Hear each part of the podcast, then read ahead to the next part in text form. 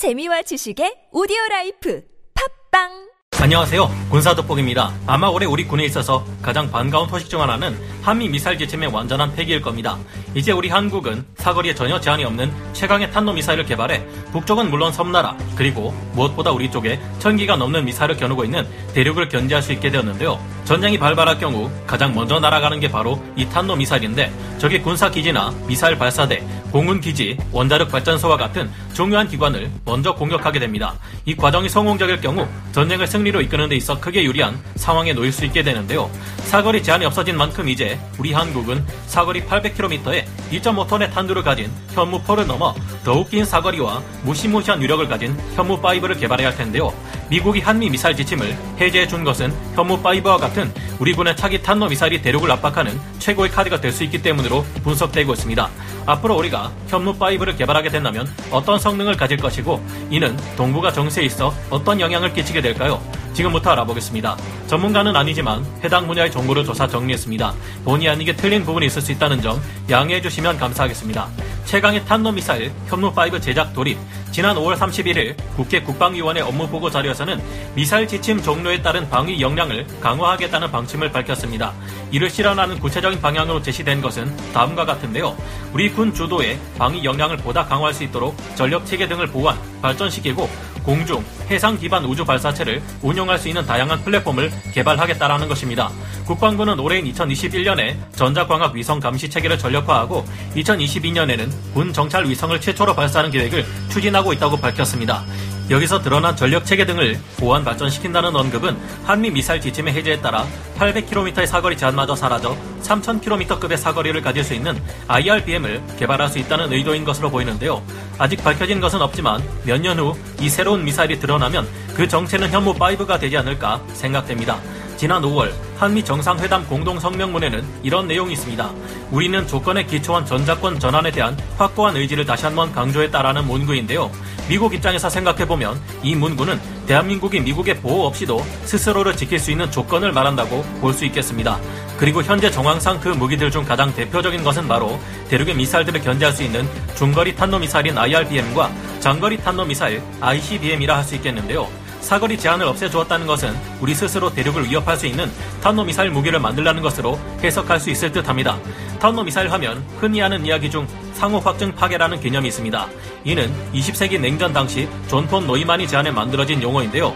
공격하는 쪽이 선제 핵공격을 해도 방어국이 이에 맞서 보복 핵공격을 할 수 있을 경우 공격하는 측과 방어하는 측 모두가 파괴되는 상황이 발생하게 됩니다.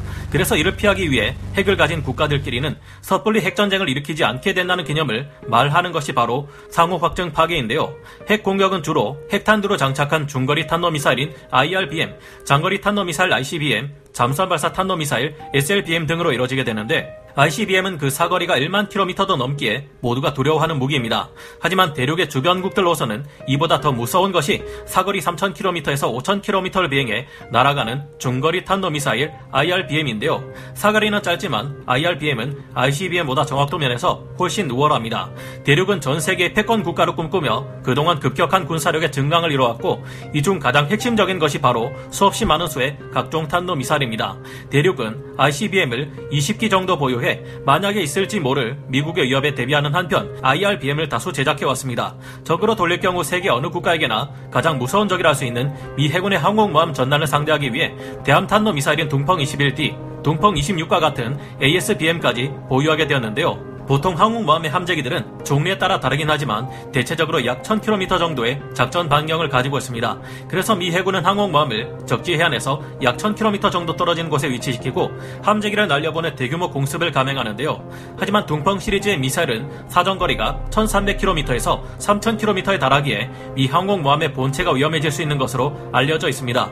둥펑 시리즈의 미사일들은 마 10 이상의 속도로 날아가 최종 단계에서도 마 5 이상의 속도를 가지고 있기에 항공 모함을 호위 소비하는 이지스 구축함들의 SM-3 방공 미사일이나 SM-6 미사일을 비롯한 요격 미사일들로 요격할 수 있을지 확실치 않습니다.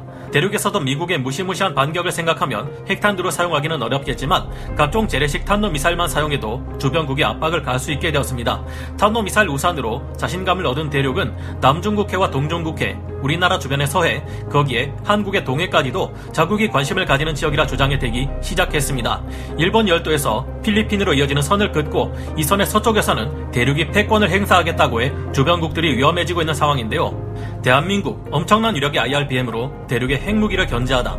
물론 이런 상황을 좋아할 국가는 없지만 대륙에 맞설 IRBM이 없는 주변의 국가들은 제대로 된 대응을 하기 어려웠습니다. 강력한 미사일 전력을 자랑하는 러시아조차도 IRBM이 없어 대륙이 부담스러울 정도라는데요. 그나마 인도는 아그니로 대표되는 IRBM을 가지고 있어서 영토 분쟁이 있어 대륙과 맹렬히 충돌하고 있습니다. 미국은 대륙에 대응하기 위한 동맹인 쿼드를 만들고 여기에 일본과 호주, 인도를 참여시키기에 이릅니다. 미국은 대륙이 가진 대함탄도 미사일의 위협에도 불구하고 항행의 자유작전을 펼치며 대륙의 함대가 밖으로 나올 생각을 하지 못하게 만들고 있는데요. 현재는 여기에 영국 또한 가세해 최대 규모의 훈련을 진행 중입니다. 하지만 반대로 유사시 대륙으로 함부로 진입하는 것 또한 부담스러운 상황인데요.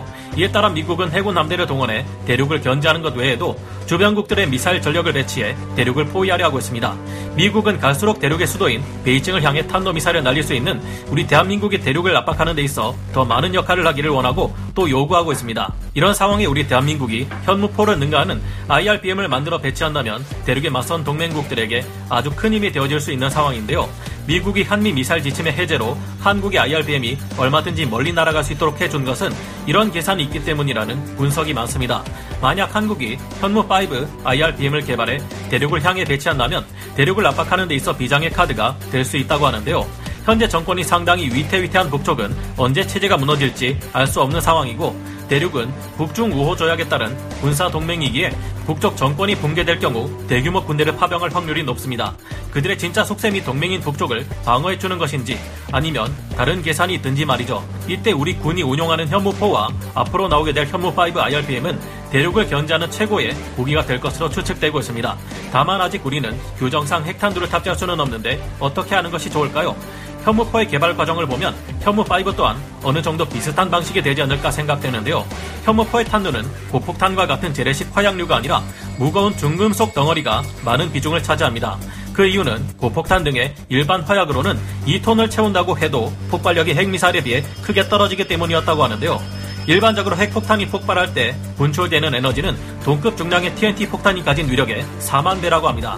따라서 2톤의 탄두를 모두 고폭탄으로 채워봐야 그 폭발력은 50g 수준의 핵물질을 폭발시키는 정도에 불과한데요. 그래서 현무포는 폭발 에너지 대신 중량과 가속도를 높여 운동 에너지를 극대화하게 된 것입니다.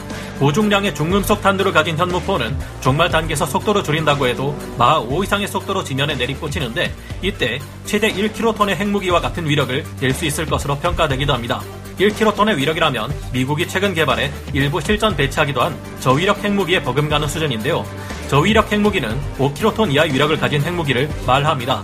너무나 막대한 파괴력을 가진 기존의 전술 핵무기나 전략 핵무기는 현실에서는 사용이 제한될 때가 많습니다. 하지만 저위력 핵무기는 유사시 지하의 적군 지휘소나 주요 핵무기 저장고 등 타격해야 할 목표만을 노려 부수적 피해를 최소화한다는 점에서 더욱 활용도가 높은데요. 이 점은 핵무기가 아니지만 핵무기급 위력을 발휘할 현무포 탄도미사일에도 비슷하게 적용되는 장점일 겁니다. 현무포는 최대 120m에서 180m 두께의 강화 콘크리트를 관통할 수 있다고 하니 정말 굉장한데요. 현무포의 중금속 탄두는 부수적 피해는 최소화하면서 일반적인 고폭 탄두로는 얻기 힘든 저위력 핵무기급의 위력을 자랑하는 만큼 이런 장점은 앞으로 개발될 현무5에도 적용되지 않을까 조심스레 추측해 봅니다. 유사시 우리 한국군의 미사일 발사 기지나 발사 차량이 가장 먼저 타격받을 수 있지만 잠수함에서 은밀하게 발사되는 SLBM은 그렇지 않죠. 그리고 최근 우리가 SLBM 발사 시험에 성공했다는 점을 보아 어쩌면 현무5는 SLBM으로 개발될 수도 있지 않을까 생각해 봅니다. 우리가 현무4, 현무5 같은 탄도미사를 유사시 정말로 사용할 수 있으려면 반드시 뒷받침되어야 하는 것이 감시 정찰 자산들이라고 하는데요. 균형 있는 예산 배분을 통해 탄도미사일 개발과 함께 감시 정찰 자산을 확충하고 이를 통합해 효율적으로 운영할 수 있는 융합된 합동 교전 통제 시스템이 반드시 함께 개발되어야 할 듯합니다.